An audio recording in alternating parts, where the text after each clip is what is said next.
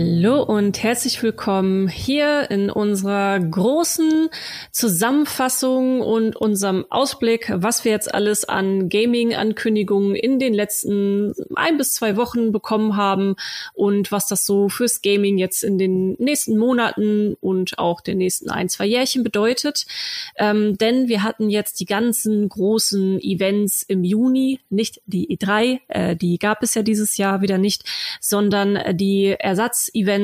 Da gab es zum einen das Summer Game Fest von Geoff Keighley und die Xbox Game Show bzw. Xbox Microsoft Game Show sind auch die beiden größeren. Daneben gab es dann eben noch immer so diese kleineren ähm, Events, wo dann Indie-Spiele vorgestellt werden ähm, und alles so drumherum, was dann eben nicht unbedingt das äh, große Blockbuster-Highlight ist. Und wir dachten jetzt äh, so, wo alle Events vorbei sind, machen wir mal ein kleines Roundup von interessanten Spielen, die für auch unsere, ja, für euch da draußen im Prinzip interessant sind, wenn ihr an Multiplayer online interessiert seid und äh, auch allgemein dem, was jetzt so gezeigt wurde. Ähm, und mit wir bin ich natürlich nicht äh, hier alleine und spreche jetzt die ganze Zeit nur mit mir. Ich bin die Lea und mit dabei habe ich den lieben Benedikt. Hallo. Und der liebe Schumann ist im wohlverdienten Urlaub. Das heißt, der ist heute nicht mit dabei. Wir machen das Ganze hier zu zweit. Aber mit Benedikt haben wir da auch den perfekten Mann mit an Bord. Denn du hast die ganzen Events bei uns äh, vorbereitet und äh, koordiniert, dass wir da nichts Wichtiges verpassen, die wichtigsten News auf der Seite haben und die Einteilungen zu haben. Das heißt, du hast die ganzen Events sehr eng mit betreut, äh, be- begleitet von Anfang bis jetzt zum, zum Ende des äh, der ganzen Spektakels. Deswegen, Benedikt, mal so ganz frei gefragt, wie hat's dir so aus dem Bauch heraus insgesamt überhaupt persönlich jetzt gefallen? Es wurde immer besser. Also es hat äh, relativ schwach angefangen mit dem Summer Games Fest, wo tatsächlich nicht so viel passiert ist. Aber die Indie-Shows hatte ich schon deutlich mehr, mehr von mitgenommen. Und am Ende dann der Xbox Showcase war schon eine Hausnummer. Also vergleichsweise immer noch wenig und, und vielleicht jetzt nicht so groß wie eine E drei. Aber immer noch, ich hatte tatsächlich beim Showcase wirklich Spaß beim Zusehen und Bearbeiten. Es hat wirklich Spaß gemacht, dazu zu gucken, sich die neuen Spiele anzugucken, zu gucken, was so kommt in nächster Zeit. Und ja, das ist so meine Einschätzung, dass selbst wenn es am Anfang noch so aussah, als wäre dieses Jahr und nächstes Jahr wenig los, hat man, glaube ich, doch als Gamer generell schon eine einigermaßen gute Aussicht die nächsten Monate. Hm, ja. ja, dann hast du das nett und politisch ausgedrückt, weil ich fand den Anfang, gelinde gesagt, wirklich scheiße. Also ähm, ich habe ja sogar eine ganze Kolumne drüber geschrieben nach dem Summer Game Fest. Äh, ich war wirklich fast schon ein bisschen schockiert, äh, wie wenig gute Sachen da waren. Also keine Sorge, wir haben ja auch ein paar Spiele, über die wir noch reden werden im Laufe des Podcasts, auf die man sich auf jeden Fall freuen kann, die auch cool sind. Und auch in diesem Summer Game Fest steckten natürlich auch coole Spielevorstellungen. Ähm, aber eine Sache, die man halt ganz klar sagen muss, ähm, uns war ja die ganze Zeit bewusst, dass sich die Pandemie auch jetzt langläufig auf die Spieleentwicklung auswirkt. Und ähm, die Verschiebungen, die jetzt in den letzten Monaten angekündigt waren und äh, die ganzen Ausläufer davon, die merkt man jetzt einfach schon sehr hart. Und das hat man besonders deutlich beim Summer Game Fest gemerkt. Es gab in dem Sinne keine wirklichen Blockbuster-Spiele. Ähm, wenn man jetzt auf die Allgemeinheit guckt, ich bin mir sicher, jeder hat da so ein persönliches Highlight gefunden. Für mich war es zum Beispiel äh, die Ankündigung von Flashback zwei, einem dreißig Jahre alten Game, das ich damals als Kind auf dem Amiga gespielt habe. Das war für mich ein totales Highlight. Da habe ich kurz einmal gejubelt und ähm, das war's dann aber auch. Ähm, und ja, ich, ich, ich gebe dir auf jeden Fall recht, dass es nach hinten raus dann auf jeden Fall besser wurde. Aber man muss sagen, es war doch schon puh, recht, recht mau. Noch ein bisschen zäh vor allem. Mm. Ich meine, ich habe den Vorteil, dass ich ja einer von diesen, von diesen seltsamen Dudes bin, die sich auch an Indie-Games sehr erfreuen und äh, die dann doch schon Spaß haben an Spielen, die komplett abgefahren sind. Wer aber als auf Triple A Titel steht und wirklich viel Grafik braucht oder irgendwie eine Entwicklung, wo, wo ganz viel Geld und ganz viel Power dahinter steckt, der ist definitiv enttäuscht von, von, von den, als von den Vorstellungen. Aber wenn man so ein bisschen weiteren Horizont hat, sage ich mal, oder als sich ein bisschen auch für kleinere Entwickler interessiert und für neue Spiele entdeckt, einfach auch neue Spielweisen oder auch ganz neue Visionen von Spielen, der hat da schon zumindest ein einigermaßen breites Portfolio bekommen an Dingen, die zumindest mal spannend aussehen. Ob sie gut werden, keine Ahnung. Das ist ja immer so, ein, so ein, eine Wundertüte bei Indie-Games. Aber zumindest mal viel, was, was so aussieht, als könnte es Spaß machen, zumindest für eine Woche. Ja klar, man muss ja auch sagen, dass bei solchen Events, ähm, und ich weiß, dass die auch nicht jeder von euch da draußen verfolgt, äh, wir machen es natürlich rein beruflich und äh, für uns ist es natürlich spannend zu gucken, was für Spiele sind da, über was werden wir in den nächsten Monaten und Jahren schreiben, was kann zu euch da draußen passen, die halt die, die MyDemo äh, folgen und so. Äh, für uns ist das natürlich einfach Pflichtprogramm, sich das anzugucken, aber wenn wir, ja, wenn wir auch nicht persönlich leidenschaftlich dahinter stecken würden, uns für sowas interessieren würden, würden wir den Beruf ja auch nicht machen. Aber für euch ist es ja auch interessant, mal zu hören, auf was man sich da vielleicht so die nächsten Monate einstellen kann und äh, Ausschau halten sollte.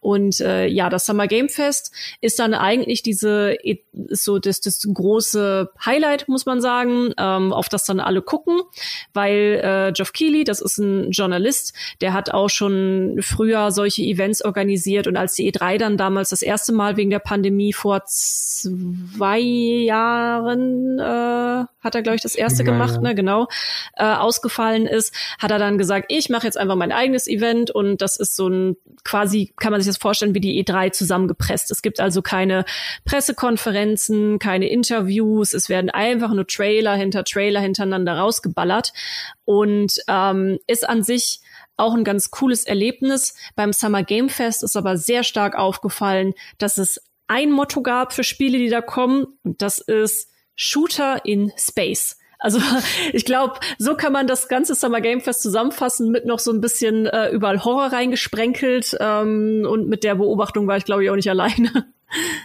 Nee, ich habe, ich, ich glaube, es kamen drei oder vier geistige Nachfolger von Dead Space oder so. Und ich weiß, dass Dead Space ein wahnsinnig beliebtes Spiel ist. Ich wurde damit nie warm. Beklemmendes Weltraumzeugs mit Zombies auch noch dazu oder irgendwelchen Zombie-Ersatzviechern ist echt nicht meins. Generell Horrorspiele sind schon schwierig. Und dann davon so viele, alle dunkel und alle mit irgendwelchen Aliens, Zombies, die Zeug fressen oder in irgendwelche Häcksler springen. Ja, ist vielleicht ganz cool, wenn du so einen Schocker dazwischen hast, aber drei hintereinander und dann nochmal irgendwann einen später bringt's halt dann auch nicht mehr, ne? Ja, das war echt äh, so, man hatte irgendwie das Gefühl, dass man fast immer nur den gleichen Trailer gesehen hat hintereinander. Ja. Und ich hatte es dann auch ähnlich in meiner Kolumne geschrieben. Ich weiß auch nicht, ob das dann damit dabei gesteuert hat, dass ich dann irgendwie das Summer Game Fest auch als so be- drückend oder doof empfunden habe, weil irgendwie hat's ja dann auch so ein bisschen, also auf, ich, ich mag ja eigentlich richtig, ich mag Gore, also äh, Splatter und so, ich kann da meinen Spaß mit haben, gerade wenn es halt total übertrieben ist, auch bei Filmen oder so.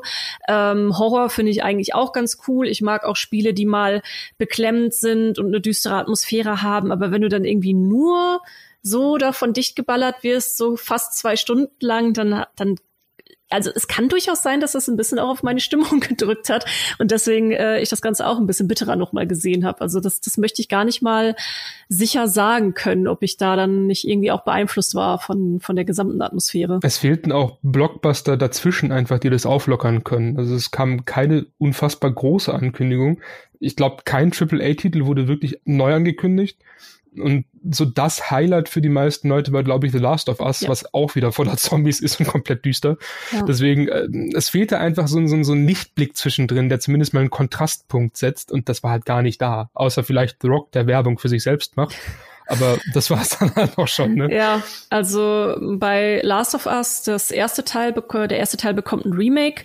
Ähm, dürften die meisten, die irgendwie Gaming-News vielleicht verfolgen, auch mitbekommen haben. Da war ja dann auch noch das Traurige, ich Ich denke echt, wenn das dann, als die Eröffnung dann auch kam, dass das auch ein Moment gewesen wäre, wo ich auch gejubelt hätte, ne, während der Show, weil ich bin ein riesiger Last of Us-Fan, ähm, gehören, also sowohl der erste als auch der zweite Teil gehören zu meinen Top-Favorite äh, Games aller Zeiten, also mindestens unter den Top fünf, wenn ich halt irgendwie eine Liste machen müsste und damit bin ich auch nicht alleine. Ist ein sehr, sehr, sehr beliebtes Spiel. Und die machen jetzt ein Remake, wo dann alles nochmal grafisch komplett überarbeitet ist, auf die P S fünf angepasst. Und ich habe mir heute auch nochmal Vergleichs Trailer dazu angeguckt, wo sie dann ähm, die alte Version neben die neue gelegt haben. Und es sieht schon wirklich krass aus, so dass ich mir denke, das könnte sogar der Spielerfahrung noch mal was zufügen. Ähm, weil es gab da jetzt zum Beispiel einen relativ frischen Vergleich, den sie veröffentlicht hatten, äh, zu der Figur Tess, die ja am Anfang eine äh, wichtige Rolle spielt. Und da haben sie dann eine Szene nur, wie sie so ein bisschen in die Kamera guckt und ähm, eine starke Emotion zeigt, ähm, präsentieren. Und in der alten Version erkennst du die Emotion nicht mal unbedingt, weil die Engine konnte es wahrscheinlich damals nicht besser oder sie konnten es damals nicht besser darstellen. Das Gesicht sieht ein bisschen hölzern aus, du siehst halt so ein bisschen wässrige Augen. Ähm, und dann siehst du den Vergleich zu jetzt und du erkennst richtig, wie die Frau dann die Augenbrauen zusammen hat, den, die Mundwinkel unten hat. Sie sieht auch insgesamt von dem ganzen Szenario verbrauchter aus. Sie entspricht jetzt ihrem Alter, weil ihr altes Modell sieht irgendwie aus wie Mitte zwanzig. Sie soll aber ähm, Anfang vierzig sein, so wie Joel. Ähm, und das kann man dann auch ähm, wirklich sehen. So, sie sieht ihrem Alter entsprechend aus. Ähm, die Beleuchtung ist noch mal besser gemacht und du siehst die Emotionen so krass. Und ich habe echt gedacht, okay, wenn ich es jetzt noch mal so spiele und es so bei so einem emotionalen Titel und du alles jetzt noch mal besser erkennst, wie die Figuren sich fühlen in den Situationen, dann könnte es tatsächlich noch mal ein krasseres Erlebnis sein beim Durchspielen. Also von daher eigentlich eine coole Sache. Aber, jetzt kommt das blöde Aber, wo das Summer Game Fest auch nichts für kann. Es war halt vorher geleakt. Also kurz vorher ist es schon im äh, PlayStation Store, glaube ich, wenn ich mich richtig erinnere, aufgetaucht, ne? Ja. Ja, ja. Im PlayStation Store war es erst aufgetaucht und da war schon klar, es kommt ein Remake, da waren schon alle am Feiern und ja, die große Überraschung war dann halt fürs Summer Game Fest äh, kaputt. Ich meine, Leaks gehören ja traditionell auch zu diesen Events mit dazu. Gab tatsächlich sehr wenig, muss man sagen. Ich glaube, Last of Us war tatsächlich der einzige, von dem ich so mitbekommen hatte. Ja, ich glaube auch. Ich glaube, es gab noch vorher was zu Call of Duty. Mhm. Da wurde auch irgendwie ein neues Level gezeigt, allerdings halt auch nur das, ne? Man wusste wohl irgendwie, dass was zu Call of Duty kommt, aber halt nicht genau was. Und dass sie dann volles Level zeigen, ich meine, tatsächlich Props, das ist echt eine gute, eine gute Vorstellung gewesen, da einen gesamten äh, Rundown zu zeigen von, keine Ahnung, fünf oder zehn Minuten. Ja. Hat schon Lust gemacht. Ich bin da jetzt nicht so unfassbar der, der, der Shooter-Player. Ich spiele zwar auch C O D sehr gerne, aber das hat schon Lust gemacht aufs Game. Nur ja, die große Ankündigung war dann halt schon vorher bekannt. Zumindest die große für die meisten. Mhm. Für mich war es Nightingale. Ähm, war für mich auch zwar schon vorher bekannt, aber ich habe mich trotzdem darauf gefreut. Und sonst hast du halt wirklich nicht viel. Ne? Anime-Games. Sehr. Also wer auf Anime steht, der hatte, glaube ich, beim Summer Games Fest wirklich seine helle Freude. Fünf oder sechs Stück, inklusive neuem, neuem Cuphead oder so. Äh, sonst. Ja, ne? Also da war Cuphead, war da dann tatsächlich auch so ein Lichtblick dazwischen, weil das dann das einzige, so Gefühl, ja, so mit das einzige Game war, das jetzt nicht komplett irgendwie Sci-Fi in Space und mit äh, Horrorelementen und so war. Also Cuphead dürften die meisten, denke ich, auch kennen. Das ist ja so dieses äh, Cartoon-Spiel in zwanziger-Jahres-Stil gehalten, macht auch unglaublich viel Spaß. Also ich habe das sehr, sehr, sehr gerne auch im Koop gespielt und da freue ich mich auch sehr über den D L C. Da kommt halt auf jeden Fall ein neuer D L C. Könnt ihr euch, äh, wenn ihr Fan von dem Spiel seid, vormerken. Kann man jetzt auch schon auf Steam äh, abrufen und auf der Switch kommt's auch. Und da gibt's dann einen neuen Charakter, also einen, ähm, ein, äh, ein Mädchen kommt da noch mit dazu, ähm, eine Tessin, keine Ahnung, und äh, ähm, eine Becherin. sind ja sind ja zwei sind ja zwei Tassen die Hauptcharaktere und äh, es kommt dann eben noch ein ein ein Mädchen mit dazu und äh, neue Level, neue Gegner und so. Ähm, ist dann auch direkt verbunden übrigens mit der Cuphead-Serie auf Netflix, die ich auch empfehlen kann, wenn man so Cartoons aus den zwanziger Jahren mag. Äh, hab da die Folgen nicht alles bisher von gesehen, aber schon mal reingeguckt. Äh, also auch die Cuphead-Serie macht sehr sehr sehr viel Spaß als Tipp an dieser Stelle. Auch was für die ganze Familie. Und da wird's dann auch diesen, diesen Charakter, der dann mit dem D L C eingeführt wird, kommt dann auch mit dazu. Also wie gesagt, auch wenn ich jetzt am Anfang sehr pessimistisch äh, geklungen habe, es gab natürlich hier und da so ein paar Highlights, ne? Eben keine riesigen Blockbuster-Highlights in dem Sinne. Ja. Ja, und über Nightingale kannst du ja auch mal ein bisschen, oder wolltest du noch was ergänzen? Sorry. Äh, nö, nö. Es ist also tatsächlich nur nur Nightingale, weil also na, von von allen von allen Vorstellungen war mir das auch noch am meisten im Kopf oder präsent, weil ich da auf dieses Spiel wirklich warte. Ich habe super Lust drauf. Ich habe jetzt auch mit den Devs gesprochen und das klingt halt wirklich vielversprechend. Es ist ein Indie-Game, ja, aber das sind die meisten Survival-Games. Es setzt voll auf PvE, voll auf Koop und voll auf Erkundung. Man spielt irgendwie in einer in einer Welt, wo Feenwesen unterwegs sind, wenn man selbst nicht mehr aus aus seiner Heimatwelt fliehen musste. Reist in Welten, die man selbst erstellt oder erschafft, über so ein Kartensystem, wo man entscheidet, wie sieht diese Welt aus, in die ich jetzt als nächstes reisen will. Und hat halt wirklich eine Story dahinter, man kann die Welt entdecken, man trifft auf Fraktionen, auf N P Cs, mit denen man interagieren kann. Es klingt halt wirklich wie ein, wie ein Koop-Rollenspiel, wenn du so willst, mit starken Survival-Elementen, und da habe ich schon echt Bock drauf. Mhm. Der neue Trailer war spannend, nicht so wahnsinnig viel tatsächlich. Das Gameplay, das dazu kam, war dann schon spannender, wo teilweise Riesen rumrennen und das gesamte Gebaute von den Spielen einfach zertrampeln.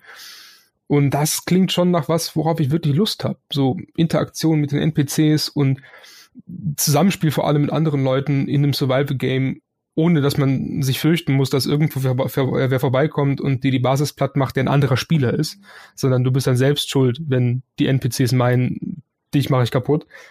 Und das, also für mich persönlich war das vom Summer Game Fest definitiv das Highlight. Mm.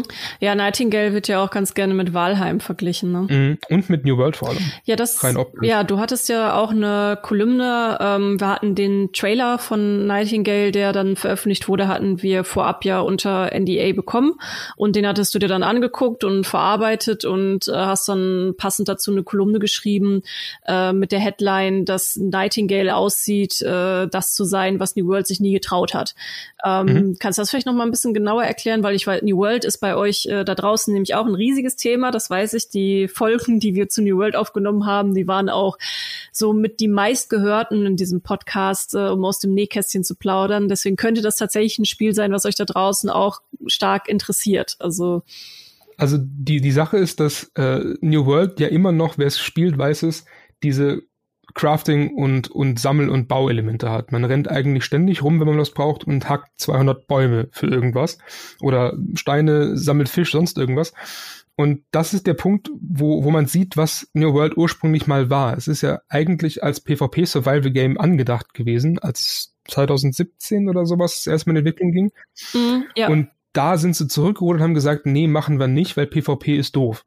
Und haben dann gesagt, wir machen da einfach ein MMORPG draus, also ein ganz anderes Genre, aber diese Überbleibsel vom Survival sind noch da, und das ist genau das, worauf im Prinzip äh, Nightingale jetzt aufbaut und sagt, wir machen jetzt ein Survival-Game, komplett ohne PvP sogar, also sie haben einfach den gesamten PvP-Aspekt gesperrt, es gibt nur Koop und Singleplayer halt, wenn man möchte, und Crafting und Bau, und das ist, sind so die Kernfeatures davon, inklusive auch einer Charakter-Progression mit mit Items und, und äh, Waffen und Rüstungen und Verzauberungen. Im Prinzip eigentlich wie New World, nur dass es halt keine tatsächlichen Charakterklassen oder so gibt und die Skills wohl ein bisschen anders funktionieren werden.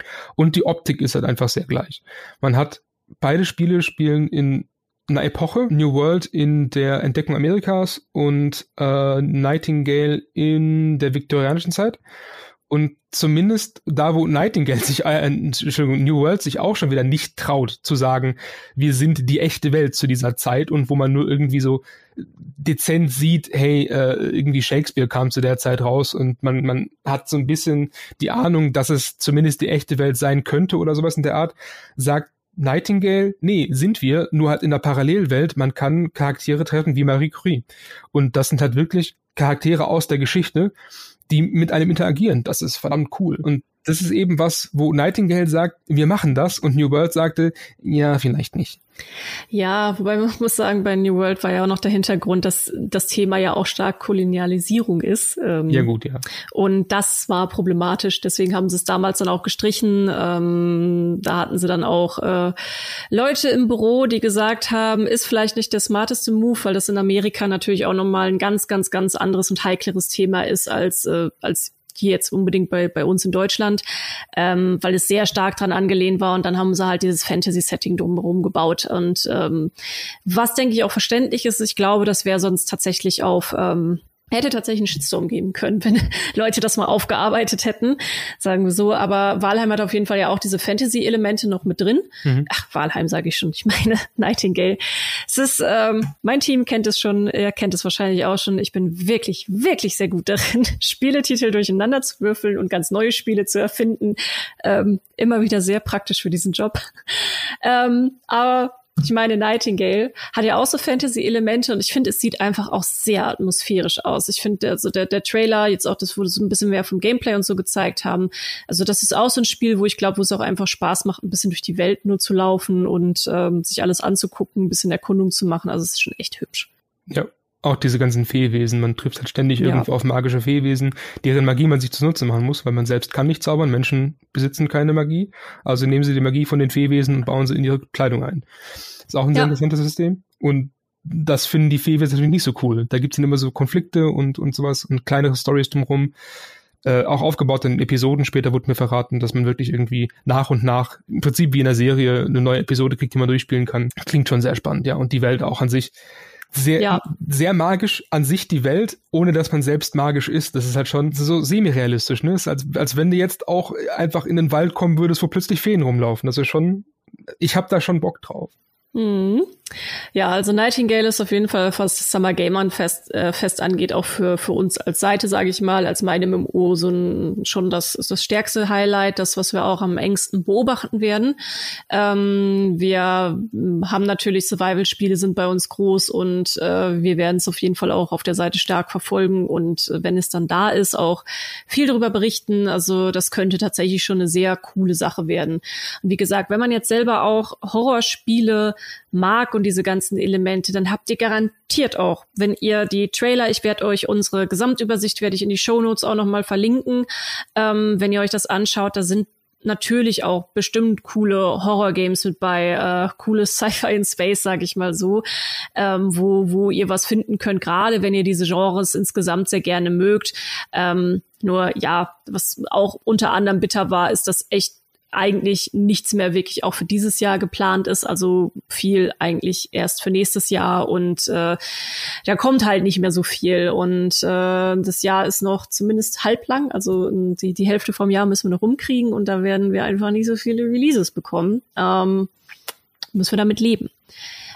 Ich würde dann vielleicht einmal auf den Xbox Showcase zu sprechen kommen. Ich denke, Summer Game Fest haben wir ganz gut jetzt äh, abge, abgerundet. Ähm, Und wie gesagt, die äh, Übersicht zu den ganzen Spielen findet ihr dann in den Shownotes auf jeden Fall. Da könnt ihr euch dann auch noch mal durchgucken, ob da irgendwas für euch bei ist. Der Xbox Showcase, beziehungsweise eigentlich der Xbox Microsoft Show- Showcase, ich äh, verschlucke immer das Microsoft zwischendurch, aber der hatte dafür dann wieder echt ein paar starke Highlights, muss man sagen. Ist halt die Frage, fangen wir direkt mit dem Highlight an, von dem wir beide uns sicher sind, dass es eigentlich so eine unerwartete Überraschung war und das größte Highlight überhaupt. Warum nicht? Also ich meine, ne, das war so der, der Tusch davon und ich finde, man kann jetzt nach dem Summer Game Fest gerne mal ein bisschen auflockern. Ja. äh, beim Xbox Bethesda Showcase gab es halt die Ankündigung für Diablo vier, was niemand erwartet hatte, dass plötzlich Blizzard aus dem Nichts auftaucht und sagt, hey, das Spiel, auf das ihr seit vier Jahren wartet, kommt übrigens nächstes Jahr. Viel Spaß. Ja, Release ist zwanzig dreiundzwanzig auf ähm, Xbox und P C und PlayStation vier oder PlayStation generell, auch wenn es nicht angesagt wurde, aber direkt mit einem mit einer Ankündigung der letzten der letzten Klasse, die zu Release kommen wird, der Nekromant oder Totenbeschwörer, war schon was, was sehr viele Leute begeistert hat, inklusive auch äh, Kollege Maurice Weber zum Beispiel, der, glaube ich, nur wegen des Totenbeschwörers wirklich jetzt komplett hyped ist und auch den den Trailer schon zerlegt hat nach allen Details für die für seine Lieblingsklasse. Finde ich sehr cool, dass dass das angezeigt, dass das gezeigt wurde und wir uns jetzt darauf freuen können, was kommt und die nächsten Wochen dann wirklich oder Monate eher mit äh, mit Infos gefüllt sein werden, die wir ein bisschen bisschen zerpflücken und auch dazu bekommen werden, um mehr über das Spiel rauszufinden. Ja, bei Diablo vier, da war dann auch, also wir wussten, dass abends dann irgendwas passieren muss, weil es war ja dann plötzlich auch tagsüber die Vorregistrierung zur Beta da. Das kam ja auch aus dem Nix, äh, war plötzlich das, das einfach da auf der Webseite und da konnte man sich schon denken, dass sie, dass sie irgendwas dann am Abend ankündigen werden und äh, wir hatten dann damit gerechnet, dass es eine Beta an, also einfach die Beta, der Startzeitraum angekündigt wird. Der ist immer noch nicht angekündigt, also wir wissen nicht genau, wann die Beta startet. Ihr könnt euch aber schon dafür registrieren, dass dann tatsächlich ein Release-Zeitraum, also ein richtiges Release-Datum gibt es noch nicht für Diablo vier, aber es soll halt nächstes Jahr noch kommen. Und ähm, ja, man muss auch sagen, wir, ihr könnt euch das immer so vorstellen, wir sind ja ein reines Homeoffice-Team und jetzt während der Pandemie sowieso. Das heißt, wir machen immer bei uns dann so einen so einen Call für diese Events auf, ähm, wo wir dann einfach zusammen die Show verfolgen und nebenher werden News geschrieben, wir haben einen Ticker und so, aber wir sind halt ständig miteinander verbunden, um eben auch direkt sagen zu können, hey, dazu brauchen wir dringend jetzt eine News oder äh, dass das, ja, dass das ist jetzt passiert und das Ganze so ein bisschen zusammen zu koordinieren, weil so ein Live-Event konzentrationstechnisch und koordinationstechnisch ähm, schon eine große Hausnummer immer auch für uns ist. Und bei Diablo vier muss man sagen, also so viel Probleme gerade mit Diablo Immortal auch teilweise da sind und wie das auch zum Teil auch zerpflückt wurde von von der Presse, teilweise auch von den Fans und so weiter und so fort, wegen dem aggressiven Shop und die Leute jetzt auch bei Diablo vier ein bisschen zurückhaltend deswegen sind. Wir saßen echt alle da und haben gesagt, boah, das sieht so geil aus. Also ausnahmslos die Leute, die an dem Tag dann auch gearbeitet haben in der Redaktion. Das Gameplay ist einfach echt cool. Es geht auch, ich meine, gerade haben wir uns über das Düstere beschwert, aber bei Diablo vier geht's in eine düstere Richtung wieder, was dem Ganzen auch sehr viel Atmosphäre gibt. Also wenn man sich dann auch die die Kampfszenen angeguckt, also sie hatten ja auch sehr viel Gameplay dann gezeigt. Es war jetzt nicht unbedingt irgendwas, was unbekannt war, mit Ausnahme eben vom äh, vom Totenbeschwörer und äh, die Ankündigung von Full Crossplay hatten sie ja auch noch mit drin. Ähm, hm. Aber das Ganze jetzt einfach noch mal so zu sehen, da denkt man schon, yes, ich habe richtig Bock auf dieses Spiel. Und es sind auf jeden Fall auch ein paar Elemente vorhanden, die auch jetzt Immortal schon eingeführt hat, also so äh, ein Shared World Space und so, äh, auch mehr so Richtung M M O. Das hat ja Diablo vier auch alles, ne? Mhm. Die, also die Features fand ich generell ziemlich cool, vor allem jetzt, da ich ein Bild davon habe durch Immortal, wie die aussehen können später. Das sieht schon cool aus. Man rennt zusammen rum, es gibt Weltbosse, die man, be- die man besiegen kann, wo man auch wirklich zusammen sein muss, die man irgendwie nur in Gruppen oder halt in zufälligen Spielern, die halt da rumlaufen, besiegen kann. Es gibt äh, sogenannte äh, Outposts oder so oder äh, irgendwelche irgendwelche Außenposten, die man einnehmen muss, die gerade von Monstern überrannt sind, wo dann später entweder ein neuer Dungeon entsteht oder eine Stadt oder sonst irgendwas, nachdem man sie befreit hat. Dann gibt's eben ja Crossplay und, äh, und Cross-Save sogar. Man kann im Prinzip wirklich mit jedem zusammenspielen in der Welt. Und es gibt sogar PvP in begrenzter Form. Man rennt dann in bestimmten Bereichen, kann man sich verkloppen gegenseitig. Und wenn man stark genug wird oder gen- eine hoch genug Killstreak hat, genug Gegner ge- äh, geklatscht hat, wird man zum Champion, wird auf der Karte angezeigt, ist quasi Loot-Pinata und alle versuchen, die auf die Mütze zu hauen, um an die Belohnung ranzukommen. Das sind schon ziemlich coole Systeme. Und gerade im Vergleich jetzt zu Immortal, das Spiel wird zwar natürlich kritisiert für gerade sein Endgame-Content und auch den, den Shop, aber die Gameplay-Mechaniken an sich, das, das Social und die Multiplayer-Elemente sind was, was fast durchweg positiv ankommt. Ja. Bei allen Spielern, selbst bei Kritikern. Ja. Und ich selbst habe auch wirklich, wirklich Spaß an Immortal. Ich muss zwar ab und zu so ein bisschen ausblenden, dass der Shop mir ständig sagt, kauf doch mal ein Paket. Oder ich halt nicht so viel grinden kann, wie ich gerne würde. Aber wenn Diablo vier das halt nicht macht, sehe ich da definitiv ein richtig gutes Diablo-M M O, das sich Leute halt schon seit Jahren wünschen. Eigentlich seit Diablo zwei schon, wenn nicht sogar schon früher. Und das sehe ich in Diablo vier wirklich. Und gerade die Sache mit dem Shop, da haben sie ja schon gesagt, dass da nur Cosmetics reinkommen und äh, keine andere Monetarisierung. Ob's stimmt, sieht man dann, aber ich nehme Blizzard beim Wort und hoffe, dass Diablo vier das wird, was Immortal gerade testet zu sein. No.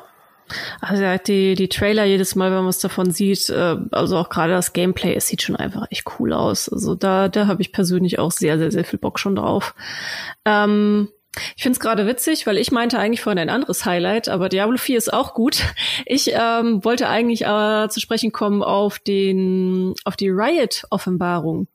Ähm, ah. Darauf habe ich angespielt, aber ist ja, man hat ja immer so seine unterschiedlichen Vorstellungen von Highlights. Aber tatsächlich muss man sagen, dass bei diesem Showcase Riot mal eben überraschend gesagt hat, also Riot ist jetzt Teil vom Xbox Game Pass und der Xbox Game Pass, das sieht man auch wieder an der ganzen Show, die da war. Ähm, der, wir haben es, glaube ich, schon vor einem, vor einem Jahr haben wir schon irgendwie Titel gehabt in der Richtung, der Xbox Game Pass wird immer krasser und jetzt wird er noch krasser, rare, rare, rare. Also, ähm, es ist wirklich schon stark, wen sie da alles mit an Bord bekommen. Und in dem Fall ist es eben auch Riot. Riot mit League of Legends, äh, mit Valorant, ist auch ein äh, Multiplayer-Shooter, der sehr gut tatsächlich angenommen wird und auch gut performt. Und was da jetzt Teil von wird, die Spiele kommen halt mit rein und es werden gleich, es werden, wenn man dann äh, spielen möchte, auch als Neueinsteiger vor allem sehr interessant, alle Champions sind von Anfang an freigeschaltet auf diesen Accounts.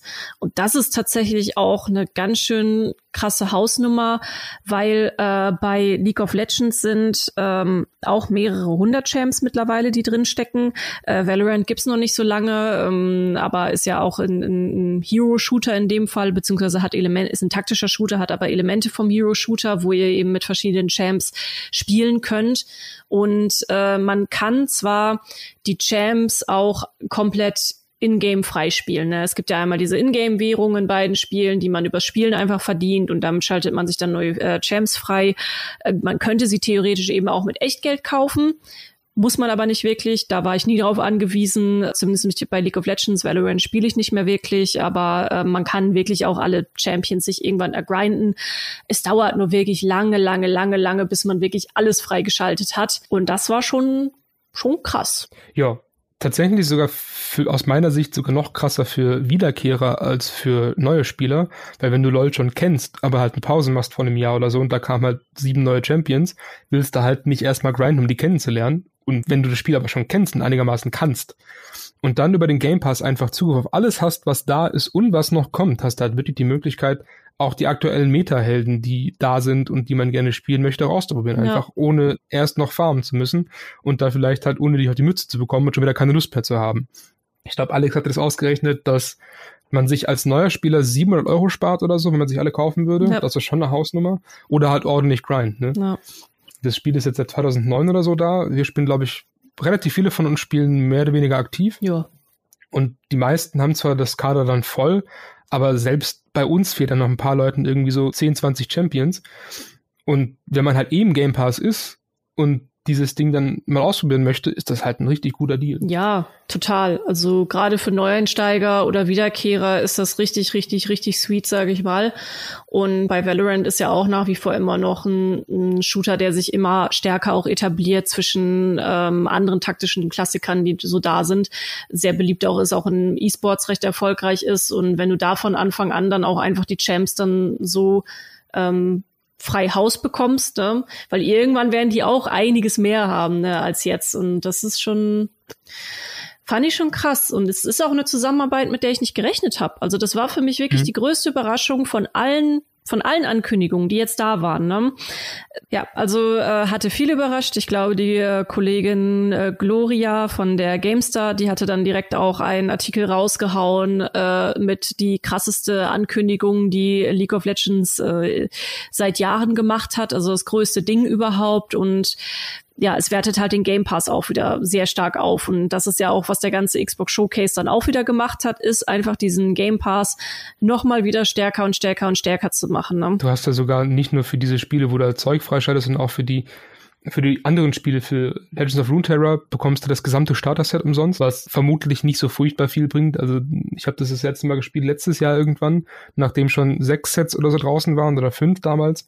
Macht nicht so wirklich Spaß, wenn du nicht die Meta-Deck spielen kannst und das ist auch schon sehr anstrengend, herzukommen. Aber gerade auch, da ich mittlerweile wieder viel T F T spiele, es gibt halt ein paar, äh, ein paar von diesen Little Legends einfach gratis dazu. Das ist schon sehr, sehr, sehr cool, wenn du halt einfach nicht nur mit diesem gammeligen Blob da rumhängst, sondern halt auch einen schönen Pinguin oder sowas hast. Und das ist schon, schon ganz nice, dass es einfach bei den Spielen, die halt wirklich drauf bauen, dass du sie nur über die Skins finanzierst oder so, einfach dir halt was schenken, weil du halt im Game Pass bist. Ja, das ist auch äh, fairerweise, also warum es auch so ein richtig intelligenter Move von Riot ist. Sie haben mal irgendwann, fragt mich nicht mehr, wann das war, haben sie aber da äh, gesagt, dass sie eigentlich die, die Einnahmen machen sie nur mit den Skins. Mhm. Also es gibt so gut wie niemand, der wirklich echt Geld ausgibt, um Champions oder so freizuschalten. Weil man muss ja sagen, der Grind ist ja wirklich fair. Also du kommst echt schnell an neue Champions, wenn du welche haben willst oder so, einfach nur durch Spielen.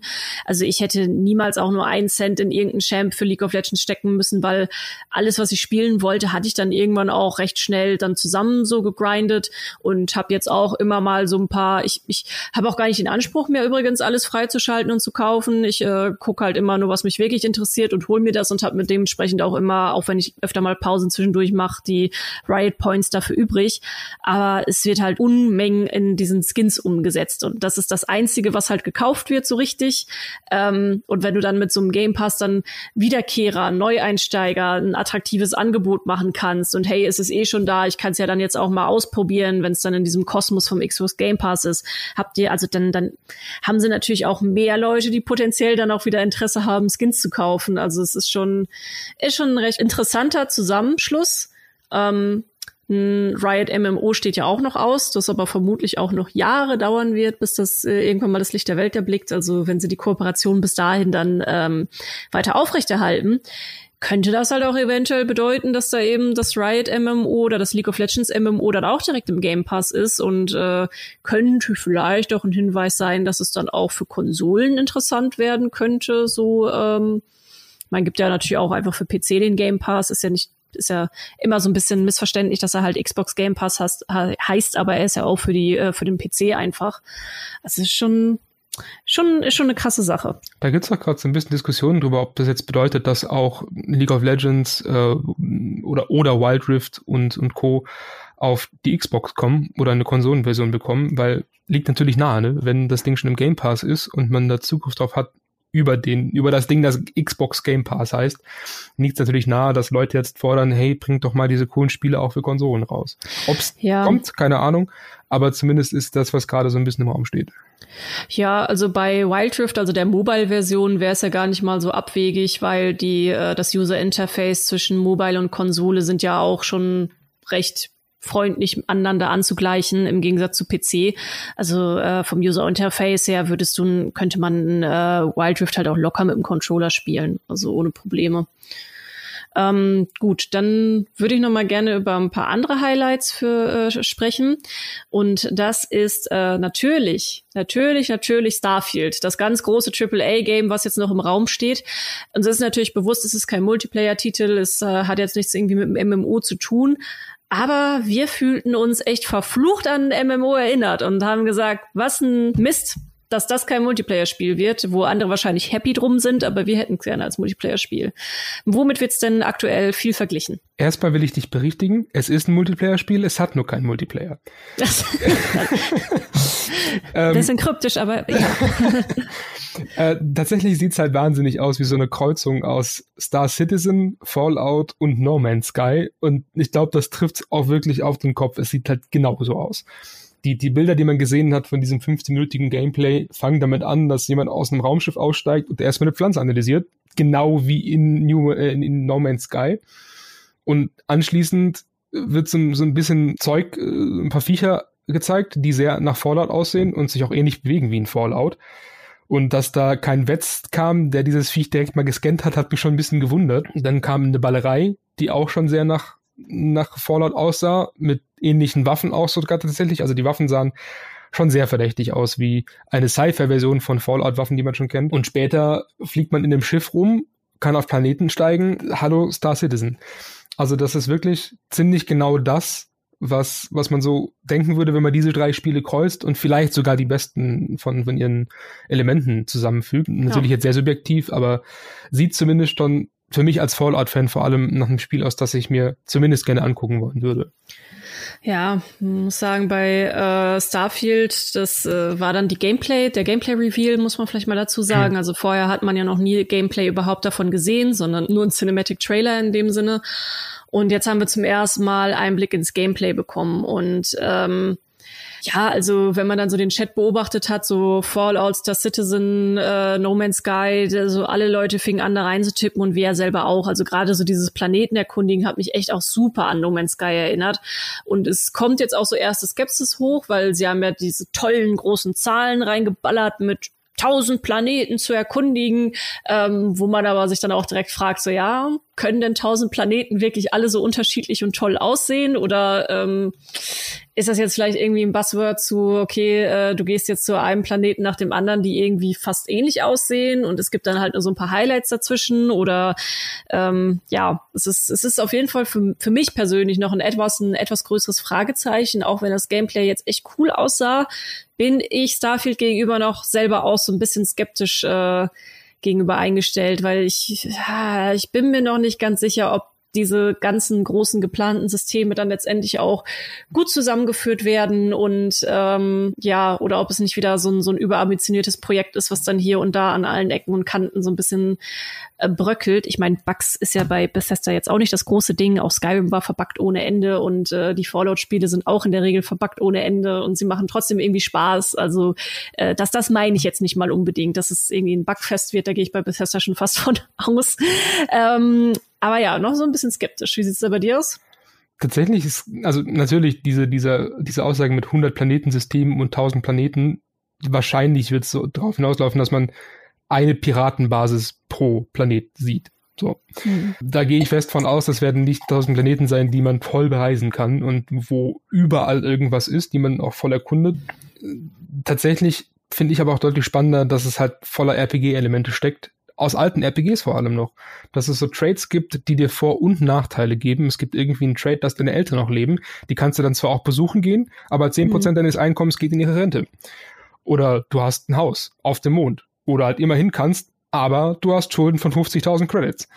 Das ist schon ziemlich nice, dass du halt dir einen Charakter bauen kannst, auf den die Welt reagiert.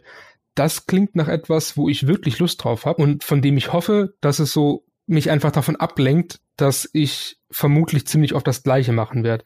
Ich habe hm. schon bei Skyrim unfassbar oft das Problem gehabt, dass diese Open World mit den Millionen Quests mich so dermaßen ablenkt, dass ich nie die Hauptstory durchgespielt habe. Ich habe, glaube ich, zweihundert Stunden drin und das Spiel nicht mal zur Hälfte durch.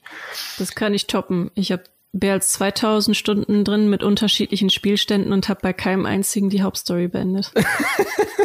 Das ist noch ein Stück höher. Aber du siehst, was ich meine, ne? Dieses, es gibt zu viel zu tun und das mag ich halt bei Open-World-Games eigentlich grundsätzlich schon nicht. Deswegen bin ich da schon mal so, so ein bisschen skeptisch.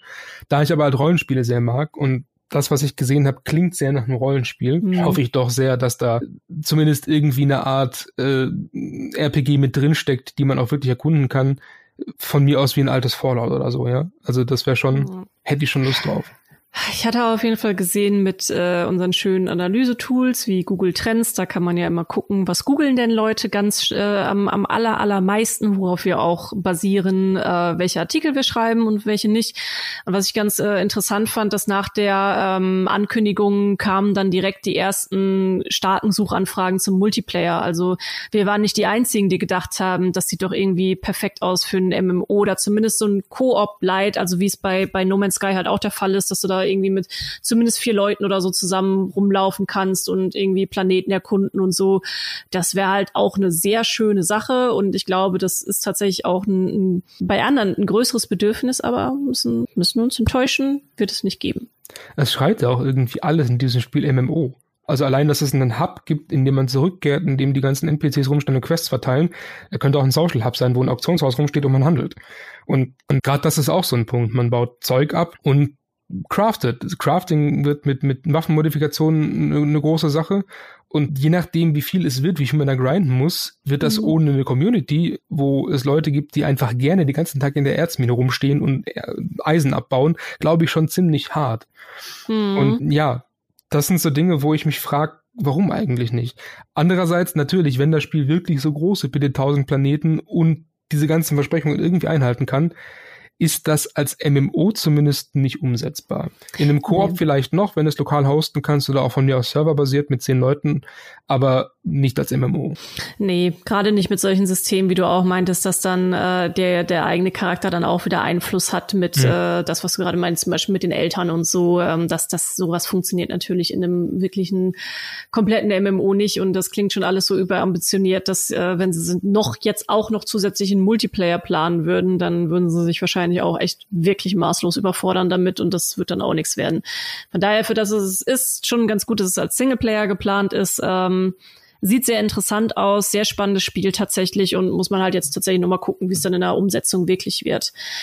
Ähm, ansonsten zu dem Xbox Showcase kann man sagen, der hat mir persönlich dann wirklich wieder richtig gut gefallen, weil der auch extrem abwechslungsreich war. Wir beschränken uns jetzt hier in dem Podcast wirklich so auf die größeren Ankündigungen, auf die auch jeder so ein bisschen gewartet hat, aber es gab gerade in diesem Showcase auch so viel kreative Spiele, auch eben ein paar Indie-Spiele, die mit in den Game Pass reinkommen und ähm, sehr, es, es gab da so ein bisschen was von alles, ne? So ein bisschen äh, kindliche Spiele, bunte Sachen, auch sowas wie Sea of Thieves natürlich wieder mit dabei, äh, das Rick und Morty-Spiel noch mit dabei, so ein total abgedrehtes Sci-Fi, humoristisches Spiel. Ähm, ja, ähm, Redfall war natürlich auch mit dabei, Koop-Spiel, ähm, solche Geschichten, also sehr abwechslungsreich, da hat es wirklich auch Spaß gemacht, diese neunzig Minuten zu gucken, auch wenn es halt auch wieder so ein Trailergewitter war.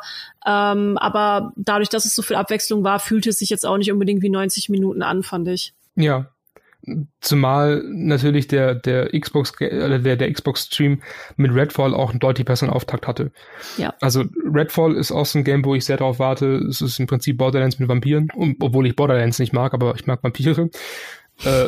Das ist schon auch ein Spiel, auf das, glaube ich, relativ viele Leute warten, zumindest ja. mal auf mehr als auf viele der anderen Spiele. Und es wurde halt irgendwie dann direkt abgewechselt mit Hollow Knight, dann dieses High-on-Life-Ding, was viele Leute überrascht. Ich glaube, bis jetzt einer der größten Ausschläge bei den Suchen ist dieses, ja, das Spiel von dem Sprecher von Morty. Dann diese Riot-Ankündigung, die nochmal irgendwie, nachdem der erste Hype von von äh, von Redfall abgeflacht ist, nochmal aufgepusht hat, direkt gefolgt von von Plague Tale, no. was ja auch wahnsinnig viele Leute hat, die die das die das Spiel wirklich lieben. Also sie haben es von, von der Dramaturgie her tatsächlich viel besser gemacht und mm. auch so ein bisschen Entspannung dazwischen. Man hat ab und, ab und zu ein kleines Gespräch mit den Devs gehabt oder wir hatten dann auch mal, oder ich hatte dann noch mal Zeit beim Tickern, mal den ganzen Trailer nachzubauen oder auch mal kurz zu verschnaufen und ein bisschen mehr zu einem Titel zu schreiben, weil halt der Trailer mal länger ging oder man halt eine kurze Pause hatte, nicht nur ein Gewitter an neuen Ankündigungen. Fand ich vom Erzählen her schon besser. Zumal halt ja. eben auch so punktuell Dinge gestreut wurden wie die Ankündigung, dass Overwatch zwei Free-to-Play wird. Mal ganz ja, casual. Stimmt, das haben, wir, das haben wir auch, stimmt. Weil es so casual war, äh, hätte ich es sogar fast vergessen. Ich habe es mir aber hier in meinen Notizen noch äh, reingeschrieben. Ja, Overwatch zwei wird äh, Free-to-Play, müssen es aber auch machen. Ich meine, ja, schon. sind halt äh, so aktuell auf dem Markt. Apex Legends, unfassbar erfolgreich für E A, riesiges Spiel. Valorant, Fortnite, das sind alles komplett kostenlose Spiele. Also ich, das, das kannst du halt heute nicht mehr bringen, dann so eine Art von Spiel dann als Vollpreistitel zu bringen, wenn der Rest mit ähnlichen Modellen äh, kostenlos ist. Also ja. das, das wird nicht gehen. Zumal es ja auch einfach nur im Prinzip eine Erweiterung für Overwatch eins ist und man ja sogar mit den Spielern von Overwatch eins zusammenspielt. Also ich gehe an, gehe stark davon aus, dass es einfach nur ein großes Update wird. Vielleicht wird Overwatch eins sogar komplett verschwinden dann. Das ist sehr gut ja. möglich, dass sie einfach sagen, hey, ab jetzt gibt's nur noch Overwatch zwei, kostenlos für alle. Aber die Story wird dann eben der D L C oder so. Ne? Ja. Zahlt nochmal zwanzig Euro, um die Kampagne zu spielen. Wird, glaube ich, auch niemand wirklich böse für sein, weil es ist nicht für alle Spieler interessant und es ist besser, wenn es die kaufen, die spielen wollen, als wenn es alle kaufen müssen. Ja.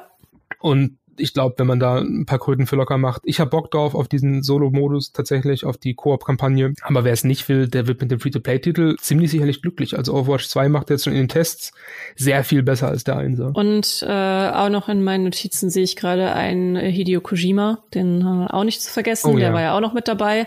Ähm, da gab es jetzt keine genaue Spielankündigung, sondern einfach nur die Ankündigung, dass äh, Hideo Kojima jetzt ein Spiel zusammen mit Xbox entwickelt, was natürlich auch impliziert, dass es in den Game Pass kommen wird. Also ich sag dir, ey, Xbox, Microsoft, Game Pass, also die sind schon auf einem ganz guten Weg, sich da so langsam auch echt ein Gaming-Monopol aufzubauen.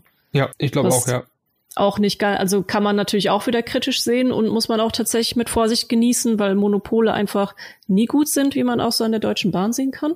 ähm, ähm, das ist tatsächlich ähm, es wird halt einfach immer mehr und mehr und auch immer mehr große Namen, wie eben gesagt, so ein Hideo Kojima oder Riot, die sich dann auch entschließen, äh, mit, mit Microsoft zusammenzuarbeiten. Bethesda war ja schon letztes Jahr die große Ankündigung, ähm, dass eben Bethesda komplett jetzt auch bei Microsoft Xbox integriert ist und dadurch schaffen sie es natürlich auch, so eine krasse Show auf die Beine zu stellen, weil sie mit so vielen hochkarätigen Leuten zusammenarbeiten oder auch bei den bei den Spielen, bei den Indie-Spielen auch, die jetzt im Game Pass drin sind, ähm, das, das ist auch trotzdem alles irgendwie Qualität. Also alles, was ich mir auch einfach mal so aus Spaß, ich bin ja wirklich, ich muss immer aufpassen, dass ich nicht langsam immer klinge wie so ein totales Fangirl, aber ich bin wirklich Fan von meinem Game Pass. Ne?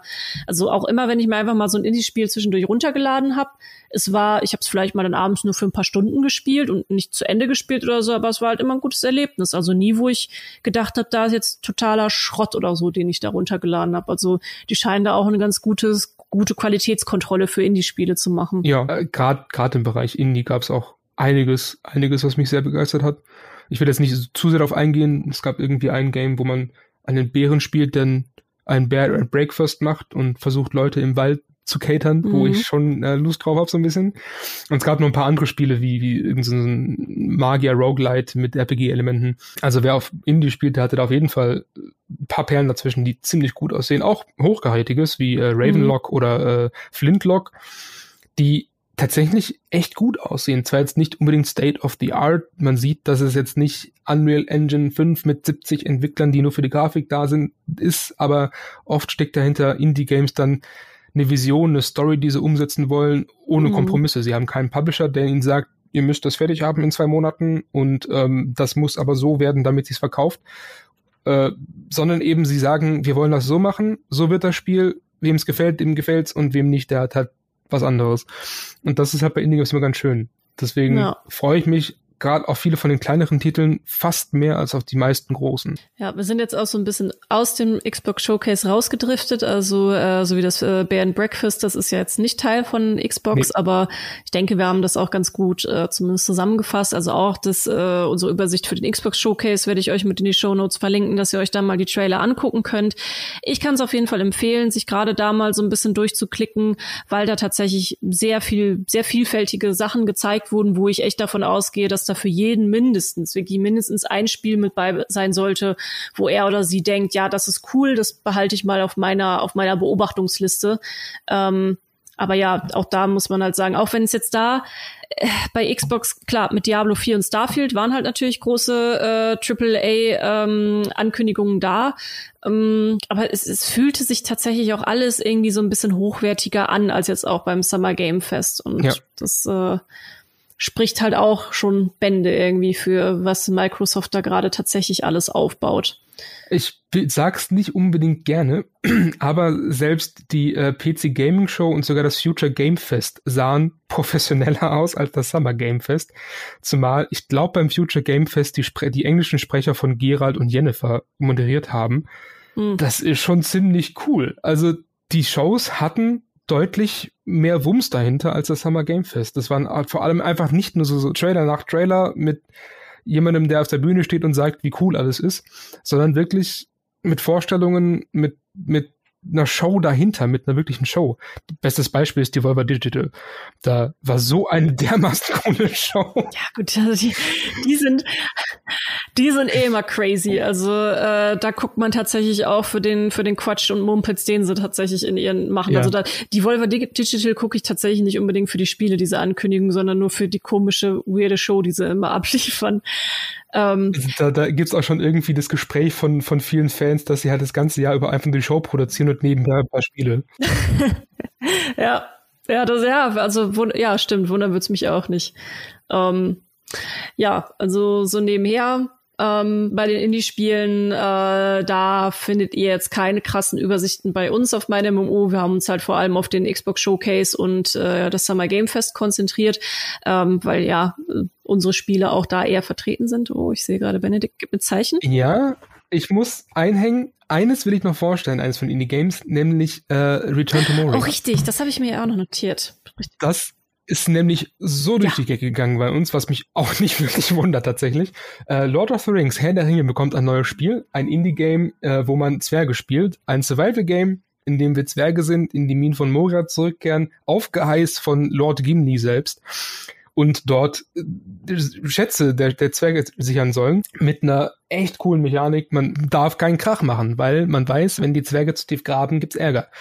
Da gab's in Herr der Ringe schon, schon Probleme mit dem Balrog und auch mit Orks und genau die sind dann da eben auch eine Sache, ne? Das heißt, man muss aufpassen, wo man was abbaut. Es gibt drei Berge in den Nebelbergen, die man besuchen kann. Also für jeden Herr der Ringe, ne? Entschuldigung, dass ich gerade so viele Namen drop, aber das hat mich so begeistert. Für jeden Fan vom Herr der Ringe hat man da wirklich Dinge, die man erkunden kann, die man so vorher noch nicht wirklich gesehen hat. Ich glaube, die Nebelberge waren nicht bei den H D R O wirklich ein großes Thema. Zumindest nicht in der Form, dass man wirklich rein kann und gräbt, sich eine Zwergenstadt aufbaut. Zwerge sind da bekanntlich super Schmiede und Baumeister. Es gibt das ganze Teilset, wenn man sich seine eigene Basis aufbaut, zum Dahinkommen oder zum Zurückkehren, sieht zwergisch aus. Man baut wirklich eine Zwergenfestung im Berg mit einer riesen Schmiede, mit originalen Zwergenrüstungen und Waffen. Das ist schon verdammt cool. Das sieht auch richtig ja, nice aus. Ja, das stimmt. Der sah auch ziemlich cool aus. Und es gibt viele Bärte. Das ist natürlich auch ein Vorteil. Ja, und es gibt viele Bärte. Ich hoffe auch bei den Frauen. Ich spiele eigentlich grundsätzlich nur weibliche Charaktere. Und normalerweise ohne Bart, auch wenn es geht. Aber bei Zwergen muss es sein, weil geschichtlich sagte Tolkien schon, weibliche Zwerge ja, haben Bärte. Und ich möchte bitte eine Zwerge mit Bart spielen. In dem Film gibt es ja auch eine ganz kleine Szene, wo Gimli auch davon spricht. Und in ja, der Scheibenwelt genau, ja. für Terry Pratchett-Fans äh, haben die haben die weiblichen Zwerge auch Bärte und können, man kann sie optisch nicht wirklich von von Männern unterscheiden, wenn man halt nicht gerade Zwerg ist. Also gibt es gibt da auch Bärte. Gibt's auch ja. kleine Exkursion, einen ganz süßen Roman, der sich auch um eine Zwergin dreht, äh, hat dann auch so ein bisschen als Thema, dass sie sich aber von Traditionen emanzipiert. Das heißt, sie trägt, äh, sie trägt Röcke, trägt äh, Stöckelschuhe und hat dann auch eine Handtasche, in der sie ihre Axt hat. Ähm, aber ihren Bart, den wollte, den, das, das, der bleibt, der bleibt dran, der wird nicht abrasiert. Also das ist, äh, das äh, geht dann doch ein bisschen zu tief und das ist so süß in diesem Roman gemacht, ähm, wie sie dann so nebenher dann sich immer viel stärker auslebt und das wird auch nie groß kommentiert. Du siehst, es wird dann immer nur so beschrieben so und äh, äh, ja, die Handtasche, ja, die ist für meine Axt. Das ist also unglaublich süß gemacht. Ne? Also ich liebe diese Scheibenweltromane. Aber gut, zurück zu Gaming. ähm, ich finde es auf jeden Fall spannend, dass gerade dieses Spiel, das auch bei uns wirklich durch, ich glaube, der beste Artikel von, von allen zu den, zu den, Game, zu den Gaming-Shows war, in der kleinen Show, ich glaube in der P C Games Show oder so, nach dem Summer Game Fest mhm. gezeigt wurde. Und da zeigt sich halt, dass man nicht unbedingt ähm, bei den Triple A Entwicklern gucken muss, um die besten Spiele zu finden. Nee. Ich denke, dann, das ist auch so ein bisschen, was unterm Strich steht, so auch als Fazit. Man muss sagen, ähm, so aus Triple A Sicht und Großproduktion sieht das Rest vom Jahr, ich hatte es ja angangs auch schon erwähnt, echt bitter aus, ne? Also es wird da kaum etwas noch groß an Releases geben. Gesagt, die Studios können da auch nicht wirklich was für, weil die sind auch immer noch mit der Pandemie beschäftigt und auch wenn es für viele natürlich irgendwie ging, im Homeoffice zu arbeiten und produziert werden konnte, gibt's auch immer mehr ähm, Interviews, die ich auch ge- äh, öfter in äh, Games Industry bis zum Beispiel lese mit ähm, Entwicklern und Entwicklerinnen, die sagen, es, es macht schon Probleme, so gro- große, komplexe Softwareprojekte, ähm, wo viele Leute dran beteiligt sind, komplett aus dem Homeoffice heranzu, äh, herauszuentwickeln, äh, gibt Probleme mit Absprachen, es verzögert sich halt einfach vieles und ähm, deswegen ist es jetzt auch nicht so verwunderlich, dass wir jetzt aktuell nicht so viel haben. Ähm, so ein, eines der Lichtblicke ist dann noch sowas wie ein Hogwarts Legacy, das kommt noch dieses Jahr, was auch schon eine Weile in Entwicklung ist und ähm, ja, aber auch da wird es mich nicht unbedingt verwundern, wenn sie da auch nochmal aufs nächstes Jahr oder so schieben. Ähm, das sieht tatsächlich eher düster aus. Für nächstes Jahr, so als Hinweis bei dem Xbox Game Pass, sie hatten auch ein, ähm, ein, eine äh, Grafik veröffentlicht, wo dann beistand, dass sie innerhalb äh, der nächsten ähm, zwölf Monate diese Sachen, die jetzt vorgestellt wurden, also das, das fällt halt sowas wie Starfield mit rein, da fallen die Riot-Sachen mit rein, fallen die ganzen Spiele, die in dem Showcase waren, mit rein. Ähm, das heißt, sie würden alle Q eins, Q zwei zwanzig dreiundzwanzig kommen. Aber wie gesagt, ähm, auch da würde ich das mit Vorsicht genießen und äh, mit Verschiebungen rechnen einfach, weil es die Situation gerade so hergibt.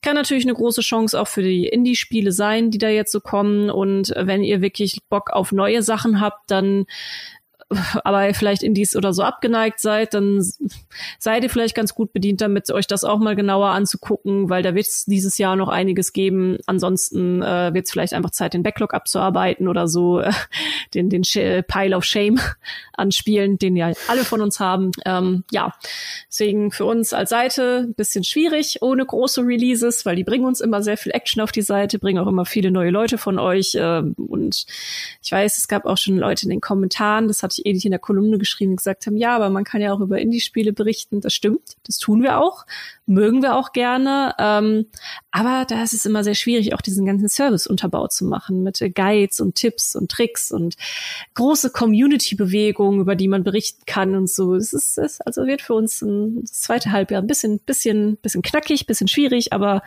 gibt auf jeden Fall genug auch, über das wir berichten werden und äh, sind natürlich immer am Ball. Und ansonsten freuen wir uns, denke ich, auf die Sachen, die uns dann ab nächsten Jahr hoffentlich erwarten. Zum Beispiel Diablo vier. Zum Beispiel Diablo vier. Da bin ich echt schon sehr gespannt drauf. Gut. Ja. Dann war es das mit unserer kleinen Zusammenfassung hier von den großen Gaming-Events und äh, ja, wir ha- konzentrieren uns hier natürlich auch vor allem eben auf Multiplayer-Online-Spiele. Es gab natürlich auch noch im Single-Bereich ein bisschen äh, größere Sachen, die ganz interessant aussehen. Da würde ich euch empfehlen, einfach mal bei unseren Kollegen und Kolleginnen bei der GamePro und GameStar vorbeizuschauen.